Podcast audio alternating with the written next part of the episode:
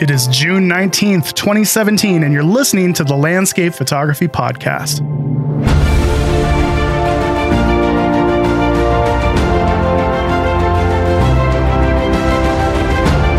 Guys. First of all, thank you so much for taking the time to check out this podcast. My name is Nick Page. I'm going to be your host for this show. It is always a very scary and intimidating thing to start a new show. It's pretty challenging to start a new podcast, but I'm confident that we're going to be able to turn this into something that we're all going to really enjoy the general premise for this show is going to be interviewing and sitting down and talking with some of the most amazing photographers that I can find, photographers that really inspire me and hopefully inspire you guys as well. Because it is a new show, please go over to iTunes, rate and review the show. You can always go to landscapephotographypodcast.com and find the show notes there.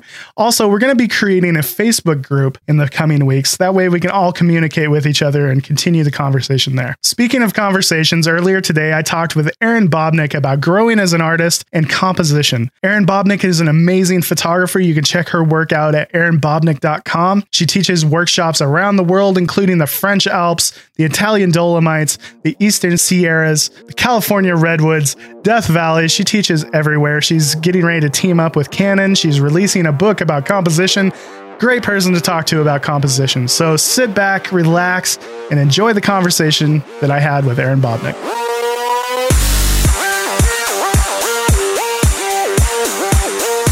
So composition is one of those things that I I have my battles with for sure. Sometimes I feel like I'm doing well. Sometimes I it's just a constant struggle.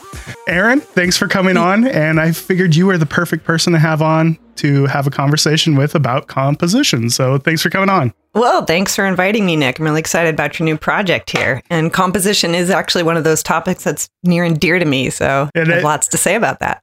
when, when, I think of people that have something to say about composition, I think of Erin Babnik because your work is amazing. Oh, thank you. You know, when you look through Erin's po- portfolio, first of all, you're you're blown away because it's all amazing, but you notice that composition is definitely an important part of your photography. So I'm really excited to talk to you about this. And plus, I understand you're giving talks about it. So it's probably fresh in your mind right now. yeah. Well, you're very kind. And yeah, it is, it is a topic of um, some talks that I've been doing for Canon. I, I did one in San Francisco uh, last month or the month before. And I've got another one coming up uh, in the LA area on this topic. And my approach is actually a pretty big one. And it's unusual in that I'm looking at composition from both a practical and a kind of historical and theoretical standpoint. So, how composition has not only um, sort of changed and morphed throughout time as as different media become uh, more developed, especially photography, but also just within like subgenres of photography, how there are differences and there are trends that kind of can nuance the way that an artist might approach composition because they tend to work differently in these different genres and categories. So that's fascinating for first of all like most people when i talk composition with them we never really get historical with it. That's, yeah. that's awesome. No i go all the way back to sumerian sculpture and well me we'll, too. Anytime i'm composing a shot i always think what would the sumerians do? Well you will go far. That's your that's, attitude. that's really interesting. No no i just uh, yeah no i just you know i just pull up these examples in, in the talk and um, yeah and I, I think people are finding them pretty useful because it it puts things into perspective. Like as you look back through history, you know, obviously there's trends and stuff. I well, I guess let's let's just dive into this. Like what what are some of the most popular trends that are no longer popular now that you can think of? Well, um, one of the things that I bring up in my talk is this uh, book that I found that's uh, actually sort of a um, very prescriptive um, textbook for uh, composition in landscape photography. It dates to, I forgot now, but I think it's early 20th century or late 19th century. Um, so we're talking very early days of, of photography at all, and especially with landscape photography. And they have ideas in there that nowadays just run right against what we're doing in landscape photography. For example, um, although this is more to do maybe um, not specific to composition, but it's related. The idea of where you should where you should have your focus. They advocate for not having front to back focus. You know, they don't want that. Nowadays, we're all about that. You know, we have yeah. focus stacking. We go, you know, go to extremes to try to get things in into focus. And in this book, um, they have they sort of um, caution against it. You know, it's actually better to to have an open, wide open aperture or whatever. You know, because the background will take care of itself, and this sort of idea. That's but you know, compositionally, yeah, I mean that puts the emphasis compositionally on the foreground. Mm-hmm. You know, which is um, not necessarily the way we think about things now. We're, we're, you know, we think a lot in terms of flow and transitions from the foreground to the background. You know, so it's a, it really is a different way of looking at at landscapes. But you know, in a way that is it's still very successful to do that because like one one of the struggles of composition that I always find or that most people I think have is having a very clear subject. And so if you're, you know, creating a shallow depth of field, it makes your the subject of your photo a whole lot more obvious because it is the thing that is in focus, you know, is not Right. is not being taken away from by a distracting background of some kind. Yeah, absolutely. It's interesting. Um, I mean, it- you know, these things all um, are part of sort of an organic unity that any photograph is. So you, it's hard to kind of divorce the idea of the subject from the idea of um, of flow or any of these things because they Mhm. ultimately need to w- work together. Um, but yeah, I mean that's where they're they're they're coming from. You know, back then was you know something needs to be the thing. yeah, yeah. Which actually, I don't actually believe that. I think there are alternative ways of, of composing that that's just one scheme is where you have um, some kind of hierarchy. I, I prefer to think of it in terms of hierarchy instead of the subject because I think that the word the subject tends to Mhm. confuse people. They think, you know, that's what the, the, the photo is about. Well, it's about, you know, something else to me. So if you just sort of bracket that idea out and think of it in terms just in hierarchy. You have your primary point of visual interest, and then you have whatever might be secondary or tertiary. But if you have two things with equal weight, they tend to distract, you know, or tend to compete. yeah. You know, these basic principles are, are in my view, maybe a, a more helpful way of looking at it. So you have, you know, hierarchy. and I imagine like especially like now that we're in the digital age as technology has changed I imagine like some of the general rules of thumb have definitely changed when it comes to composition because a lot of times I see this a lot in people that are a part of photo clubs. If they shoot directly into the sun and then they take that to their photo club with a lot of the people that used to shoot lots of film they just get hammered about like you should never ever shoot directly into the sun. That is just a terrible thing to do. And they're and they're like you know really amazing photographs that are just like thrown out of compositions be, or uh, thrown out of competitions Yeah. because they're shoot directly into the sun. It's kind of funny. it's those knee jerk reactions, you know, that people have because probably because they they did in some instance encounter a case where it was true that doing that didn't work, and so they you know they just extrapolate from that that it never works. Right, exactly. and then when they see it, they're like, okay, that can't work because I know that it didn't in that one instance. so yeah, I mean that's the problem with um with a, a lot of anything that tends to be taken um as a rule um can be ta- can be pressed too hard because Yeah. it's not a rule it's a guideline you know it's a, Mhm. it's giving people that are just getting started a, a starting point like you, it's important to learn those general guidelines in the beginning because you're completely clueless in the beginning like you know Right. you're one step beyond like walking up to a giant overlook holding up your cell phone going click and then being like oh that's amazing right. so the next step is to learn some of those rules learn some of those guidelines so you you actually put some thought into your composition. And then you yeah i would Yeah. yeah, I, I would i totally agree. There's a there's a funny quote by um edward weston i think it's funny. And, and i think people take this a little too seriously but it's now to consult the rules of composition before making a picture is a little like consulting the law of gravitation before going for a walk or something like that that he said you know and and and and i think that people like that because it gives them the sense of um, they don't have to look at rules at all or let's just call them aesthetic principles or whatever you want to call them rules sound so scary Yeah, yeah, exactly. Like I don't want to break those rules. yeah Exactly.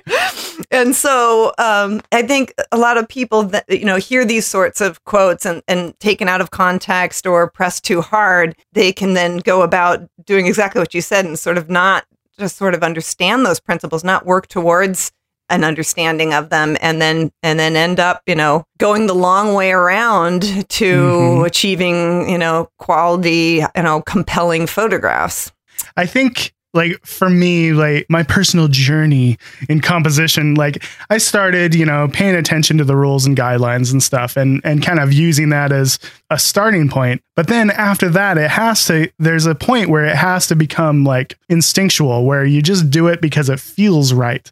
Because every scene you walk up to is completely different. And has a completely different set of problems or you know things that you have to overcome or a completely different set of distractions. Um, one of one of my favorite things or it's actually a book that i read from david i always butcher his last name. Here we go. duChemin duChemin Uh, david? it's duChemin, I've heard. duChemin okay. duChemin. Okay. It's easier to read than to say. But uh, he has a book called uh, Creating the Photograph or Making the Photograph or some, something along those lines. I don't know. Yeah. Uh, He, he proposes a thought process when you come up to a scene and you're going to, you know, take a photograph. And the things that I took away from that are like you you walk up to a scene and you think to yourself, okay, what is it about this scene that compels me to take a photograph? Why do I want to photograph this scene? And then you kind of boil it down to your favorite parts of the scene. And the, the the act of taking a photograph is uh, very much about finding what you like, and then the act of Mhm. Post processing a photograph, in my opinion, is figuring out what you hate. You know, what what are the what is wrong with this ugly photo that's on my screen? And you try to, you know, you're trying to overcome problems. But when you're taking a photograph, you boil it down to what is helping the photograph, what you like about the photograph, and then try to illuminate everything else that you can. Um, that, yeah, that's great advice, and I and I like that way of thinking about it. I, I once wrote an article for Photo Cascadia where I said that in my view, processing really is the is putting together two strategies. One is doing whatever you can to help the composition, Yeah. and two is doing whatever you can to add character or mood. You know, basically, you're doing one of those two things. It- it- you know, it- everything kind of lumps into those two categories, but you've just put it the other way around. You know, anything, take out the stuff you don't like that um, gets in the way of the composition. Is another, another way of putting it. Yeah. Right. And, and like when you're in the field and you're taking a photograph, um, you're in a completely different place, you know, mentally than when you're reviewing it later on. Like in the in the moment, you know, the light is beautiful and the birds are singing and the angels are singing and everything is just wonderful. You know, you see everything you look at just looks so photogenic and you look at it on the bottom back of your screen and it just looks so amazing and like everything everything is just wonderful. And then you take it back to your computer and you're like, how did I screw that up?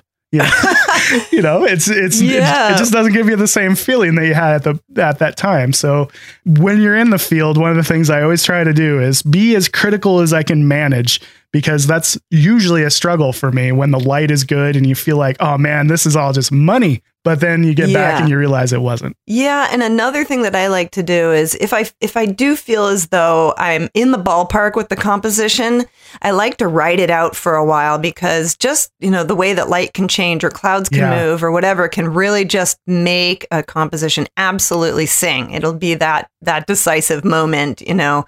And you may not even recognize it at the time. So you have to kind of just, you know, keep at it and keep working it. And you may think you've got something great, but oftentimes it's the you know it's the next moment that's actually Yeah. even better um, that that too comes up in the talk that i give when i talk about cartier bresson and and the decisive moment because uh, it's really similar in landscape photography this idea that um, you know you're finding just just that that moment but it's also true and this is something that people don't always um, know about Cartier-Bresson is that um, he there's actually this myth about him that he he did something like he only took one picture every four hours or something like that. He was really selective and he would just like nail the moment when the guy in the hat jumps over the puddle or whatever.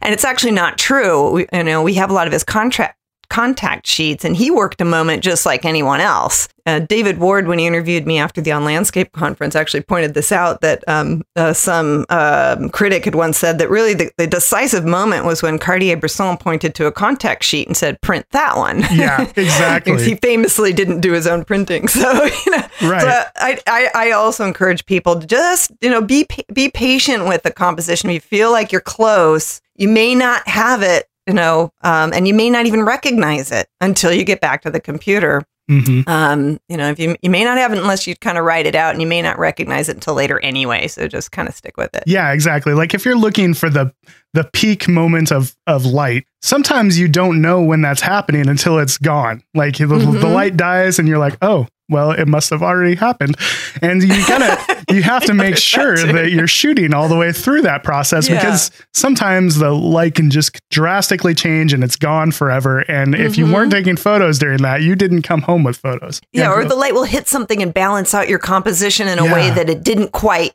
you know, a moment before. Or the clouds will do something, you know, that that just totally adds that compositional, you know, cherry on the top. hmm And you you talk about like kind of writing out a composition, and that I th- I totally agree that's important. But the key to that to making that work is to get there early enough to where you have lots of time to explore all the different possibilities for composition. One of the things that Majid Badazadigan always says is that to not let your tripod grow roots.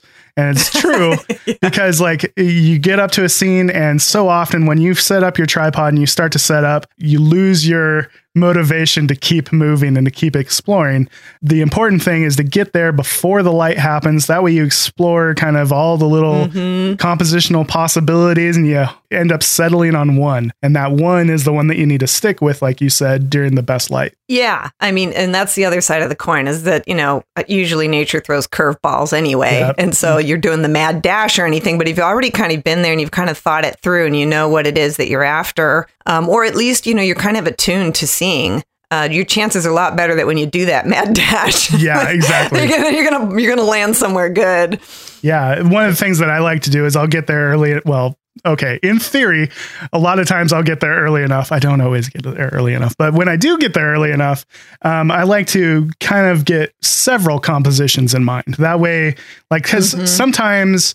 Sometimes a particular composition is very dependent on direct light, you know, the the sun actually hitting your foreground or hitting your main subject, whatever it is, interacting with the foreground. But then other compositions are not as dependent on that and maybe they're dependent on sky interest. So Yeah. like i'll i'll get that shot in mind where okay when the before the sun goes below the horizon i'll get this shot.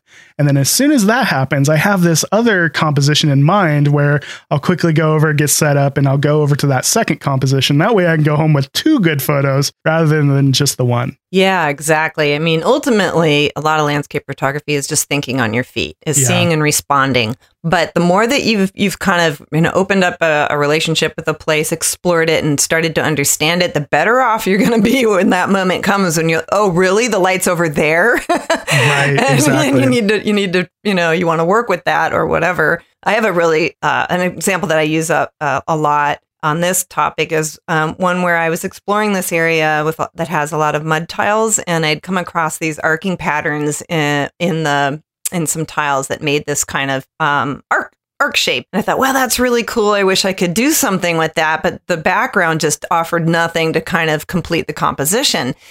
And so I just sort of, you know, made note of it, but I'd been walking around thinking about things. And then uh, later on that morning, after I'd um, already uh, uh, shot something else, this huge rainbow shows up, double rainbow, right in that di- that direction, and it and it totally echoed the shape of Mm, those cool. arcing mud tiles, and I and I remembered them because I'd seen them. So I just I ran over there, but I knew where to run to use the rainbow. You know, there's nothing worse than when the light is happening and you have nothing to put with that Yeah. light. And that just comes from either getting to a place late or completely being unprepared for that light to happen.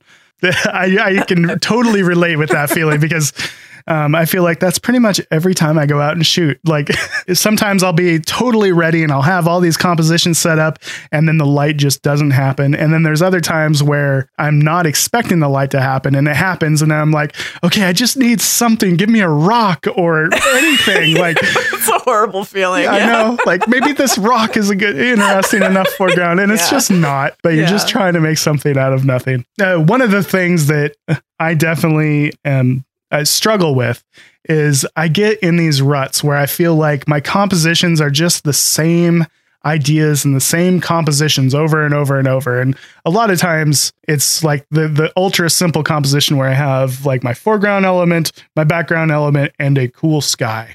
And I end up just doing the same things over and over and over. It kind of burns me out, to be honest. But yeah. what advice do you have for people that are struggling with stuff like that when you're really struggling and uninspired with your own uh, compositions? Yeah, um, my advice is similar to um, what I would tell people who feel as though they're overly um, so called influenced by other photographers and they can't get something out of their head, you know, like a, uh, some other photography.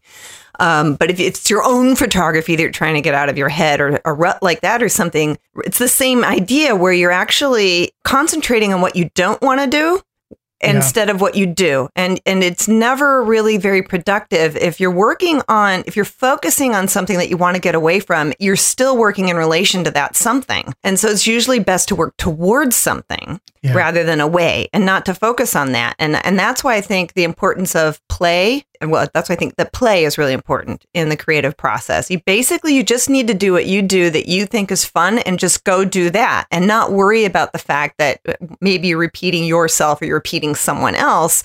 Uh, eventually if you just work through things that interest you you follow your own nose chances are you're going to come out someplace that is uniquely you. And as long as you just keep at it um, you will you will reinvent yourself because you're you're always evolving and, and moving in you know your direction then it's kind of funny that like when you get really serious about photography and you and you feel like you've come a long ways and and you're proud of your work and you know you get all those nice comments on social media and stuff the better you feel that you are the more pressure you put on yourself to only create amazing photos mm, and yeah. and that pressure that you put on yourself is just a huge burden. You know, yes. like when I go out and I know that there's a good photograph there and I just can't figure out how to make it, that is so hard on the self esteem because mm. you know that, man, if Enrico Fossati was here, he he would come away with something epic.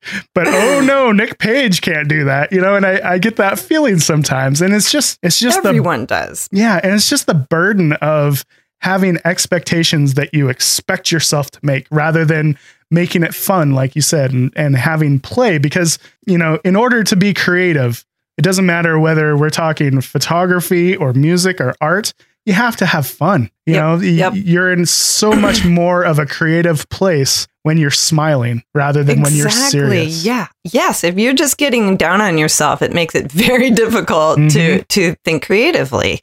Yeah. And, and and I mean, just for what it's worth, you know, I've had this conversation with a lot of my friends, many of which who are some of who I think are some of the top photographers and, and landscape photographers in the world, and and they hit exactly these points. You know, uh, it happens to everyone that um, you know you come to this this point where you, you get just get down on yourself. And uh, and and the only way out of it is to is to just uh, go out and have have a good time. Let loose let the creative mind out to yeah. play and tell and, and if that means using your phone for a day you know just to say okay i'm letting go of you know the pressure of the big kid or whatever it is. Maybe you know it's it's um it's doing some other type of um, medium, you know, painting mm-hmm. or something, you know, just something to say, okay, this doesn't matter because it's not my real work. And, th- and that usually can lead to something really fruitful. You know, on my workshops, a lot of times what I see with some of my students is that it, a lot of times it's just the gear that gets in the way. They get so obsessed with the technical side of things, like, okay, I've got my polarizing filter, I've got my tripod. I've got, you know, all of these different things and they're focused so hard mm. on the hardware part of things. The software that's going on in their mind is not even thinking yeah. about what's in front of them. They're they're yeah. focused on their gear rather than the scene and just kind of exploring and having fun. So, um, you know, in the earlier stages, uh, just knowing your gear well enough to where when you go out to take photos, it's not getting in the way anymore. Exactly. Yeah, where you can just get it get it out of the way. Yeah, I mean there there are people who that is kind of gear is their way in to photography, yeah. and they'll tell you right away that they're gearheads and they love it and they're fascinated with it, or they were, and that's how they got in. And you know, however someone gets into photography, I just think it's great that they're enjoying it. You know, usually what happens with these people is they they at some point reach that that that moment where they need something more. You know, the, Yep. the, the the lust for the gear only takes them so far, and and then they do want to sort of branch out and explore creativity and and um, aesthetics and all the rest of it. And it, it, the gear absolutely can you know be an impediment. It can also, ironically, be the thing that kind of breaks things up uh, for someone. Sometimes just getting that you know 600 millimeter lens or whatever is the thing that makes someone start to do something utterly different than what they've done before. So it does go both ways. kind of like any skill set or endeavor, you always have to kind of pick on your weak points. Like if you are the technical person that is very technically oriented and you got all of your gear down, a lot of times you just struggle with being creative in general. And then the, mm-hmm. then you have the complete opposite. You have the people r- rolling around on the ground, yeah, taking pictures from like crazy angles and they're having fun, but the technical side is just not there mm-hmm. those people need to focus a little bit more on the technical side. So you always have to kind of balance your strengths by working on your weaknesses. And a lot of times that can open up new doors as well, I think. Yeah, yeah, for sure. I mean, on the one hand, you know, I, I prefer. I'm more of a big picture kind of photographer, and you know, I I'll be the first person to say, you know, if if what you need to do is shoot that handheld or shoot that at you know some really like f 22 and and just deal with the diffraction in order to get that shot, get that shot. You know, Right. But- exactly. Uh, you know, if, if you're if you're, you're totally undisciplined or you, or you're just kind of lazy, you know, then that's going to come back and bite you too. Absolutely. so yeah, it is a balancing act. And then there's that saying, you know, F8 and forget it, like where you, you basically Yeah. Rather than uh, or F8 and B there is actually what I F8 think and be there, yeah. Where, you know, you you kind of get the technical side out of the way just so you can capture the moment and uh, not only the moment but, you know, explore the scene and explore what's in front of you because if you're getting so hung up on your settings and and your camera and stuff, you're not going to spend enough time um, exploring composition and and experimenting with composition. You know, like I said, there's the person rolling around on the ground. They're doing nothing but exploring with composition, and then they t- take these amazingly composed shots that are not technically sound. And then you have the person standing up with their tripod at full height and taking a shot from you know eye level that will be technically sound but not creative. Right. and there, there Yeah, has to be that balance because interestingly enough photography is this perfect balance or maybe not perfect balance but it's a balance between uh, technology and art and there has to be Yeah. both And yeah, and I think it ultimately it also comes down to really wanting it. And, and any of these things, whether it's on the technological side or the art side or whatever it is, wherever people tend to kind of get tripped up, it's usually the thing they don't really want to do. Yeah. So maybe they don't like chair time, so they don't want to do any processing, Yeah, or you know they don't want to get down on their knees because it's uncomfortable, or or they don't want to go out in the cold. So they're, Yeah. so they're going to go when it's warmer, even though that's not a good time to go for whatever it is they're shooting, or you know the, those sorts of things are are ultimately, or usually, I should say, are what tend to um, get in the way of of producing that shot that's that much better. there has to be there has to be kind of that trifecta of not only technically sound and creative but there has to be that post-processing element as well to kind of bring out the full potential of the photos that they do take and when you when you look at the you know the biggest best most amazing photographers like erin it's because Mhm. there's that trifecta like all three elements are there they they explore the scene they capture it technically sound and they post-process it and milk out the full potential of those photos Yeah, yeah, exactly. And uh and they and they do it to, you know, they, they do it to a, a high level, you know, and Yeah. all those things. That that's the other this is a point of one of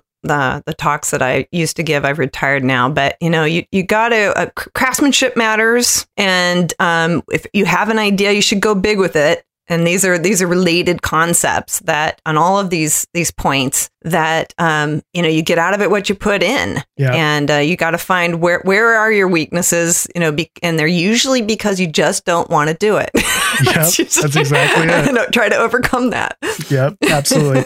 so, Erin, what what kinds of stuff do you have coming up? What workshops and stuff do you have coming up? Oh i have a lot of stuff coming up. Um, i'm really excited to be doing an all new workshop program in the french alps. It's completely unique something that enrico fossati and i have been working on for a long time. We're finally giving it its first run and that starts uh, at the end of this week and um, and then I have my my usual Dolomite series. So I've got one of those with um, Alexandre Deschaumes, French photographer, and uh, one with Chip Phillips from Photo Cascadia, uh, and then another one that um, I'm teaching uh, on my own. And uh, after that, you and I are going to be teaching mm-hmm. in Acadia together, and that'll be really fun. Yeah, and, we're gonna um, we're gonna be at the Out of Acadia National Park, which I think is sold out now. There's gonna yeah, be I think it is a lot of really cool people at that. Thomas yeah. Heaton, uh, mm-hmm. a whole bunch of people. Brian Peterson. Yep. Juan Pons. Totally looking forward to that. But a couple of things that I have going that are that are new and different, and that I'm looking forward to um, are uh, I'm doing a workshop with uh, Canon. This is not yet announced, but um, I'll just let people know it's going to be a really cool, unique workshop in Death Valley where uh, I'll be leading it, but I will have Canon representatives. They're sponsoring it. And so they're bringing a Canon Pro printer. So at the end of the processing nice. session, everyone will get one to two free prints uh, um, from the workshop. And they will also have on hand a whole load, a raft of Canon gear that people can experiment with. Nice. So there's that. Yeah, it's uh, it should be really fun. And then the other one that's kind of new and, and different is um, also not announced uh, is um, a workshop that I'm doing with Michael Shainblum on time lapse photography and mm-hmm. fine art photography and their relationship uh, to each other. So we're we're looking at you know time lapse as you know a series of stills, which it is, and the whole issues of creativity, storytelling, composition um, that are that the two share. So it's a a workshop that should appeal to both people, and oh, it's absolutely. another one of these really unique things that I'm excited about. And talk about talk about learning from some of the best. Michael Shainblum's time lapses are yeah t- absolutely epic, World like class. top top of the game stuff. Um, so where can people find out more about you and all these workshops? Um, well, since a lot of this isn't announced right now, um, I would recommend signing up for my newsletter, but you can do that on my website, and anything that is listed will be there as well. That's a really good place to go. And also, Photo Cascadia, as always, um, is a is a great resource for anything going on with any of us in the Photo Cascadia team. Awesome. So we'll look, put links in the show notes to both photocascadia.com and isn't it erinbabnik.com or is That's it? Thank you for coming on, Erin. Thanks for having me, Nick. And thank you guys for listening, and we'll see you next week.